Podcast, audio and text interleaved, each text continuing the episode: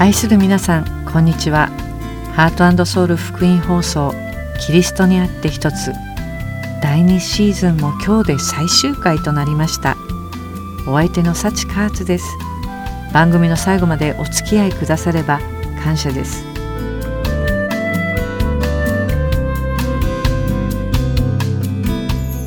さて車で高速道路を走っていると時々イライラすることがあります。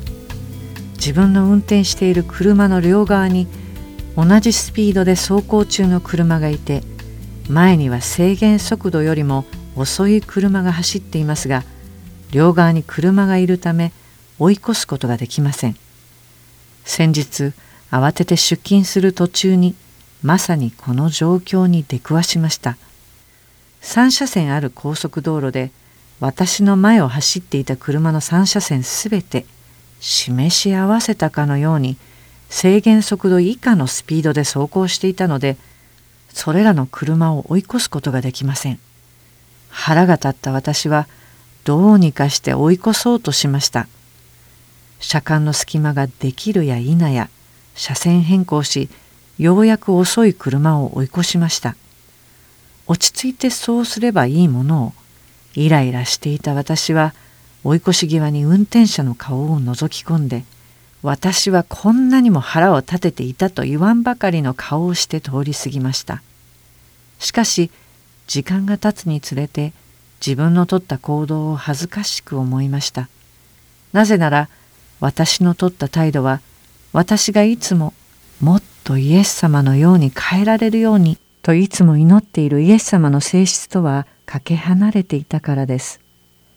自分の生活を振り返ってみると私の言動がイエス様の性質からかけ離れているのは今回に限ったことではありませんでした。時間に迫られていればバックミラーで警察がいないか確認しつつ制限速度を上回って高速度で車を走らせます。何度もこの世の誘惑に駆られてしまうこともありますし何度も何度も心の中で罪を犯してしまいます。罪深い考えが知らない間に私の心に入り込んできます。人を裁いたり批判したり蔑んだり利己主義に走ったりそして今回のように怒りをコントロールできない時もあります。私は自我を捨てきれない自分に失望し自分で自分を批判し始めていました。ご一緒に賛美した後に続きをお話ししましょう Who am I。that the Lord of all the earth would care to know my name, would care to feel my hurt. Who am I that the bright and morning star would choose to light the way for my ever wandering heart? Not because of who I am but because of what you've done. Not because of what I've done, but because of who you are.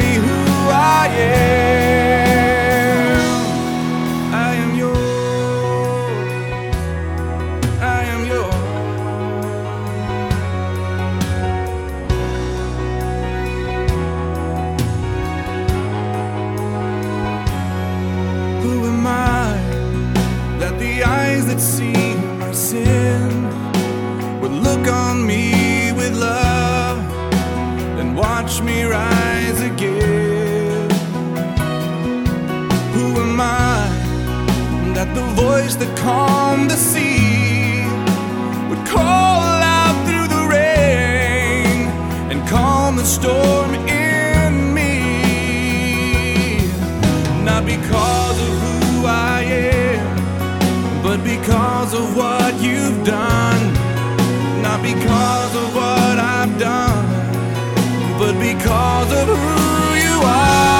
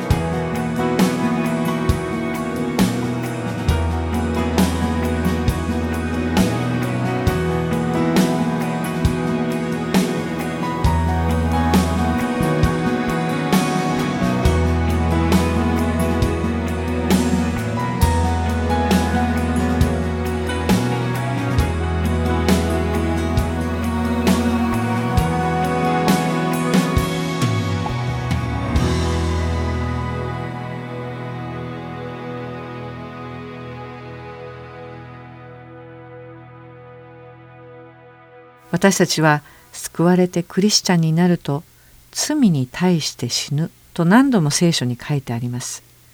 私たちは罪を許されたばかりか罪に対して死ぬと書かれているのです。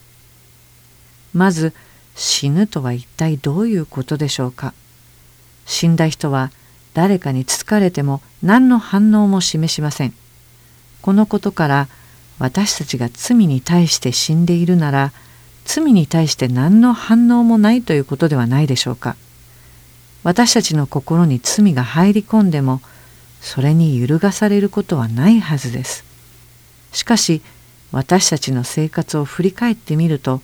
まだ罪に反応し振り回されている自分が存在します。それはここで話している罪とはこの世の法律に反する罪のことではなく神様の御言葉に反する罪のことです。では罪に対して死ぬとはどういうことを示しているのでしょうかどうも罪は完全に死んでしまうものではないように思えます。では私たちが罪に対して死ぬとはどうなることだと教えられているのでしょうかローマ人への手紙5章21節に「それは罪が死によって支配したように恵みが私たちの主イエス・キリストにより義の賜物によって支配し永遠の命を得させるためなのです」とあります。私たちはかつてどんな生活をしていたのでしょうか。自分の犯した罪のために裁かれその行く末には死が待っていました。そしてその死を受け入れるしかなかったのです。使徒パウロが罪が死によって支配したと言ったのはこのことですしかしイエス・キリストを通して私たちはもはや死の支配下にはなく神様の御心と永遠の命の支配下にありますですから私たちが罪に対して死ぬとは神様を知る以前の過去の自分すでに裁かれて死に至るはずだった罪深い自分は死んだということなのです。今や私たちは神様の子として新しく生まれ変わり神様の恵みに支配されています。別の言葉で言うなら私たちは再び命をいただき神様の恵みによって生かされているのです。聖書の御言葉で使徒パウロが言ったこんな言葉もあります。ローマ人への手紙6章11節から13節に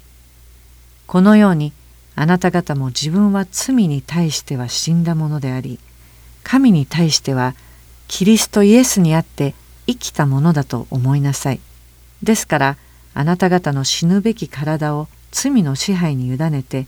その情欲に従ってはいけません。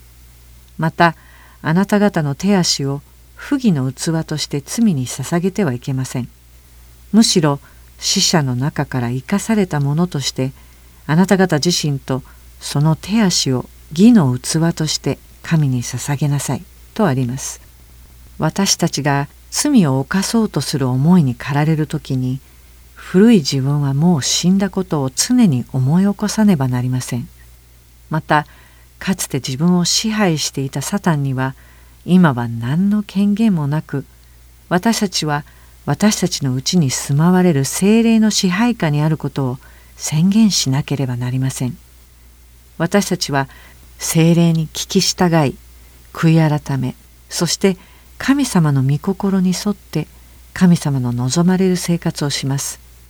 私たちは私たちのすべてを神様に明け渡し委ねて死人から再び生まれ変わったものとして私たちの人生を神様に捧げなければなりません。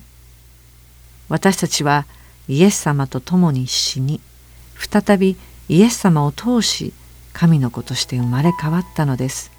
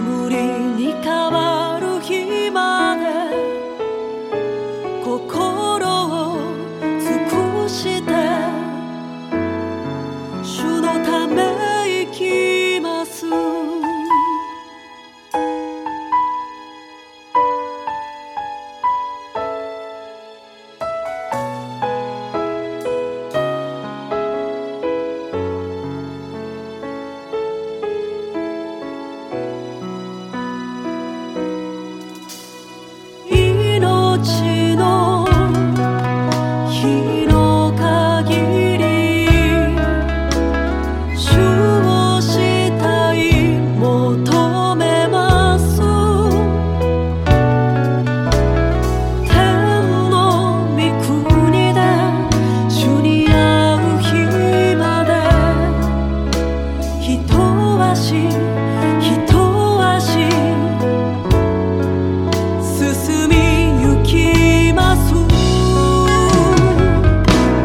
私の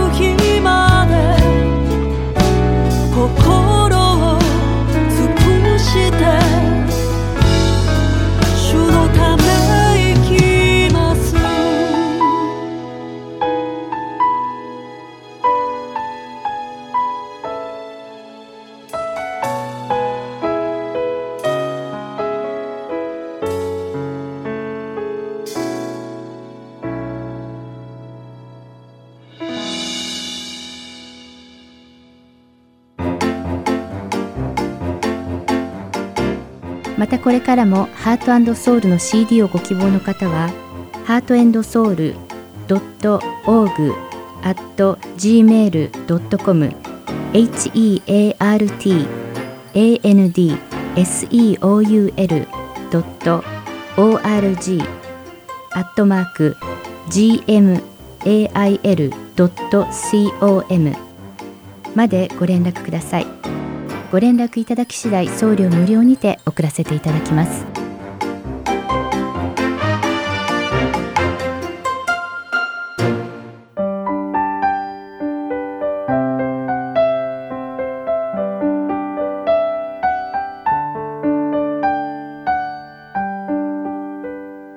続きましては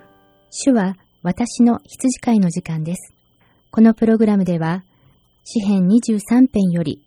主は私たちの羊飼いであることを学びます。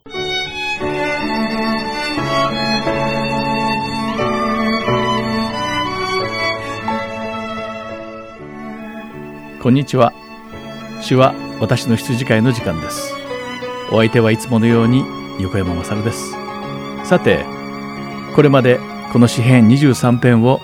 一節ごとに読み解き、羊飼いとして表現されている神様と羊として表現されている私たちとの関係について学んで考えてきました。そして早いものでこの「主は私の羊飼い」は今回で最終回を迎えました。神様の御言葉を学び考えることは楽しく喜ばしいことです。今回も最後まで一緒にお付き合いください。さてかつて自分が羊飼いをしていたダビデは羊飼いである神様と共に過ごした過去に思いを馳せ静かにその経験を私はいつまでも主の家に住まいましょうと告白しています。永遠に主の家に住む。このようなことを聞いた時私たちは一体何を想像するのでしょうか。また主の家とは果たしてどんなところなのでしょうか。大抵の人は天国にある聖なる神殿を思い浮かべることでしょう。そしてまた世界中の教会の建物を想像する人もいることでしょう。あるいはクリスチャンが集まる集会所かもしれません。それらはきっとどれもが正しいのだと思います。しかしながら主の家とは実は物理的な場所を示すものではないのです。地理的な概念を超えたものなのです。さてこれは一体どういうことなのでしょうか？少し考えてみましょう。例えばこんな表現を聞いたことがありますか？ああなるほど。あなたの家ではそれをそういうふうに食べるんですね。うちではそういう食べ方はしないんですがね。とかあなたの家ではそんなことするんですか？うちではちょっとやり方が違います。またはあなたの家はとても仲がいいんですね。私のところはそうではないんです。などです。えーこれらの例では家自体は地理的な場所を特定するものではありませんでした。これで私の言いたいことが理解してもらえましたでしょうか。そうです。家という言葉をこんな風に使う場合は家の場所を示すのではなく家庭とか家族家族の一員などという意味になるのです。詩編23編の6節ではヘブル語のバイスという言葉が主の家を表すために使われています。この言葉には神殿宮殿聖堂住居などという意味がありますが家庭あるいは家族という意味もあるのです。詩編23編全体を考えてみた時自分の神様の羊であると認識していたダビデが主である神様の神殿に住みたいというのでしょうか。それとも神様の家族の一員として永遠に生きていたいと願ったのでしょうか？やはり後者の解釈が正しいのではないかと思われます。ダビデが意味したのは神様の子供として永遠に主の家族の一員でありたいと願うことだったのです。なぜならこの詩編23編には具体的に家の場所は全く出てきません。しかし羊の群れが通る緑の牧草地であるとか静かな水辺だとか死の影の谷とかは地理的な情報として書かれているからです。このように考えていくと羊が告白しているのは自分は羊飼いの家族として永遠に一緒に過ごしたいのだということがわかります。さらにこんな告白をしたということは羊が羊飼いの家族の一員として本当に満ち足りていて羊飼いのそばからずっと離れたくないということを表しています。このような羊は神様が世話をしてくださったすべてのことを経験した羊ということになります。羊飼いが見た詩編23編という本を書いたフィリップ・ケラー氏はここまでのくだりはまるである羊が柵の向こう側にいる不幸な羊に向かって自分の家自分が住んでいる牧場では冬も春も飼い主がどんなに素晴らしい世話をしてくれるかを自慢しているかのようだと言っています。想像してみてください。この羊は冬と春は羊飼いの牧場で羊飼いが優しく世話をして夏から秋の間は山岳地帯にある牧草地帯で害虫や病気から守ってもらいながら快適に過ごすのです。そこで豊富な餌を食べて満ち足りた期間を過ごした後また冬と春は羊飼いの家である牧場に降りてきて世話をしてもらうのです。こんなに素晴らしい経験をした羊が隣の牧場の羊に自分の羊飼いがいかに完璧に世話をしてくれたかを自慢する気持ちもわからなくはありません。そしてその羊がメスだとするとこの羊飼いの家族でいられて本当に幸せなの。だから決して彼のそばからは離れないわ。そして彼は私を話はしないの。と言っているのが聞こえるようです。さて羊の世話をする羊飼いが一番嬉しいのはどんな時でしょうか。きっとそれは羊がたくさん牧草を食べてくれてよく育ち自分の庇護のもと満足と喜びに満ちた良い環境で暮らせることではないかと思うのです。そして羊と羊飼いはお互いに別れて暮らそうとは決して考えもしないでしょう。こういった羊と羊飼いの関係を見ていくうちに私たちと神様の関係が見えてきます。私たちは良い羊飼いの導きに満足しているのでしょうか。また羊飼いの完璧な導きと愛の中にいて何も足りないものがなく満ち足りていると感じられているのでしょうか。もし私たちがこのようなことを経験しているのならダビデがしたのと同じように告白できるはずです。しかしもしまだこのような経験がないのならダビデがしたような告白はきっと無理だと思われます。自分の羊飼いに導いてもらいながら他の羊飼いの納屋の周りをうろついてどちらの羊飼いがいいのかを品定めしたりするのかもしれません。また私たちは良い羊飼いの庇護下にありながら自分の欲しいものを追いかけたり食べるべきではない草を食べてしまうこともあります。そしてまた時として行くべきでない場所に行ってしまったりもします。このように良い羊飼いの扱いに完全に満足できずそれを楽しめない羊は羊飼いの家に永遠に住みたいとは告白できないのです。私たちは神様を経験することが必要なのです。そして神様からしか与えていただけない経験をするためには主をもっと親密に知らなくてはならないのです。そしてその経験が本当に神様から与えられたものであるかを神様の御言葉から判断する必要があるのです。私たちは日々の暮らしの中で神様から離れることを求めてはならないのです。主が私たちを選んでくださったのです。そしてそれは無作為に行われたのでは決してありません。神様は私たち一人一人を深く吟味されて主の羊として選んでくださったのです。主は私たちのことを本当に深くご存知でありまた私たちが主を深く知ることも望んでおられます。そのような素晴らしい羊飼いである主のことをもっと学びたいとは思いませんか？そして心配事など何もなく愛と導きを受け死の中に行きたいとは思いませんか？すべてのことをご存知で、すべてのことができる方が私たちの羊飼いなのです。主が私たちを選んでくださり、今、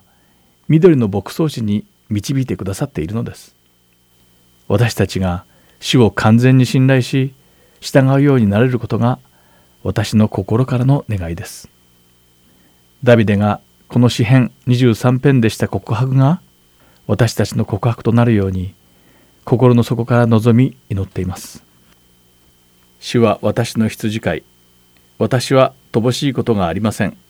主は私を緑の牧場にふさせ憩いの水のほとりに伴われます。主は私の魂を生き返らせ皆のために私を義の道に導かれます。たとえ死の影の谷を歩くことがあっても私は災いを恐れません。あなたが私と共におられますから。あなたの無知とあなたの杖それが私の慰めです。私の敵の前であなたは私のために食事を整え私の頭に油を注いでくださいます。私の杯はあふれています。誠に私の命の日の限り慈しみと恵みとが私を追ってくるでしょう。私はいつまでも主の家に住まいましょう。主は私の羊飼いはこれでおしまいです。長い間お付き合いくださって本当にありがとうございました。またいつかお会いしましょう。お相手は横山勝でした。神様のご加護が皆さんにありますように。さようなら。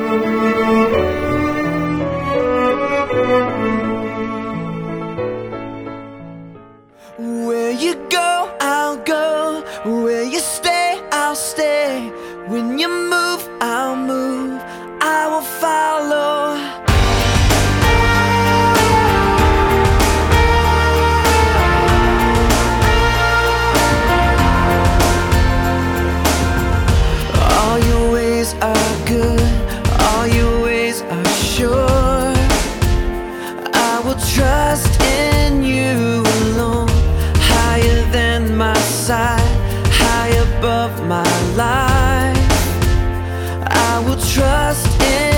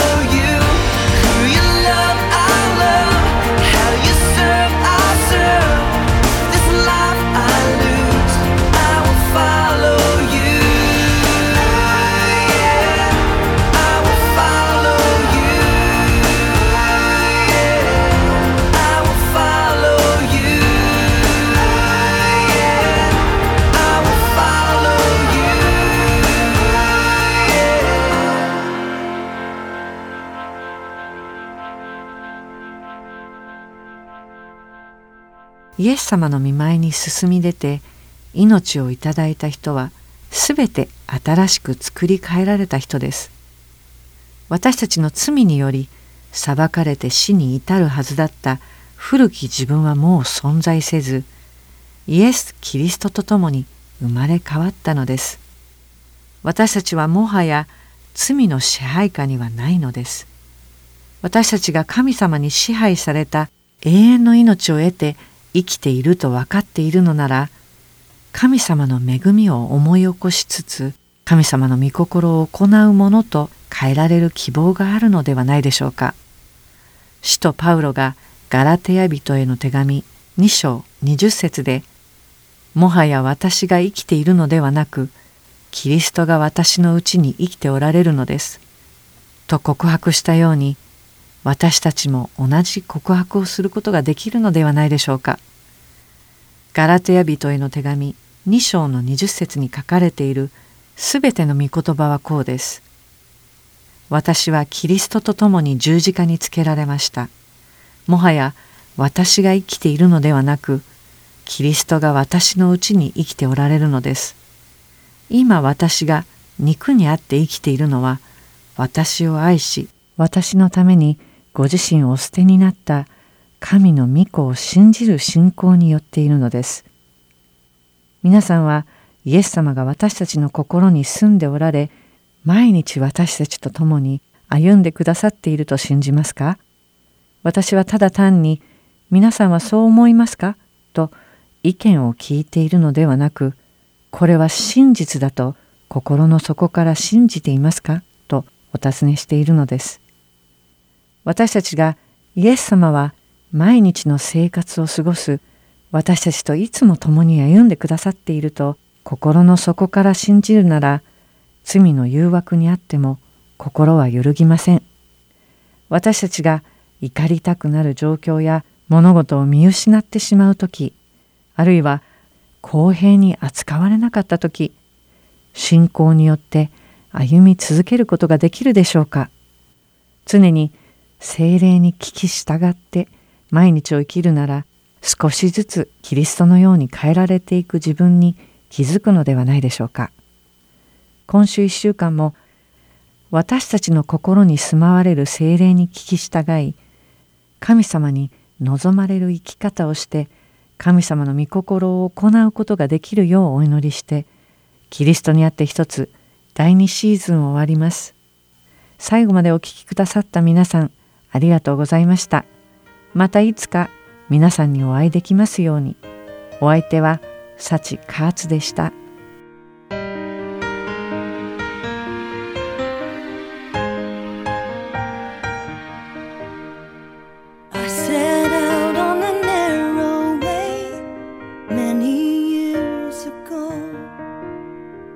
hoping I would find you.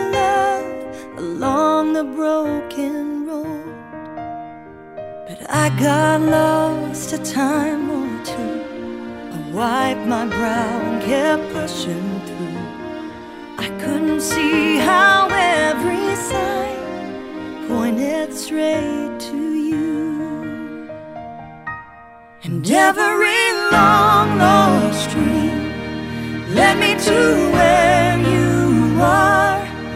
Other super just northern stars pointing me on my way into your loving arms. This much I know is true. That God bless the broken road and led me straight to you.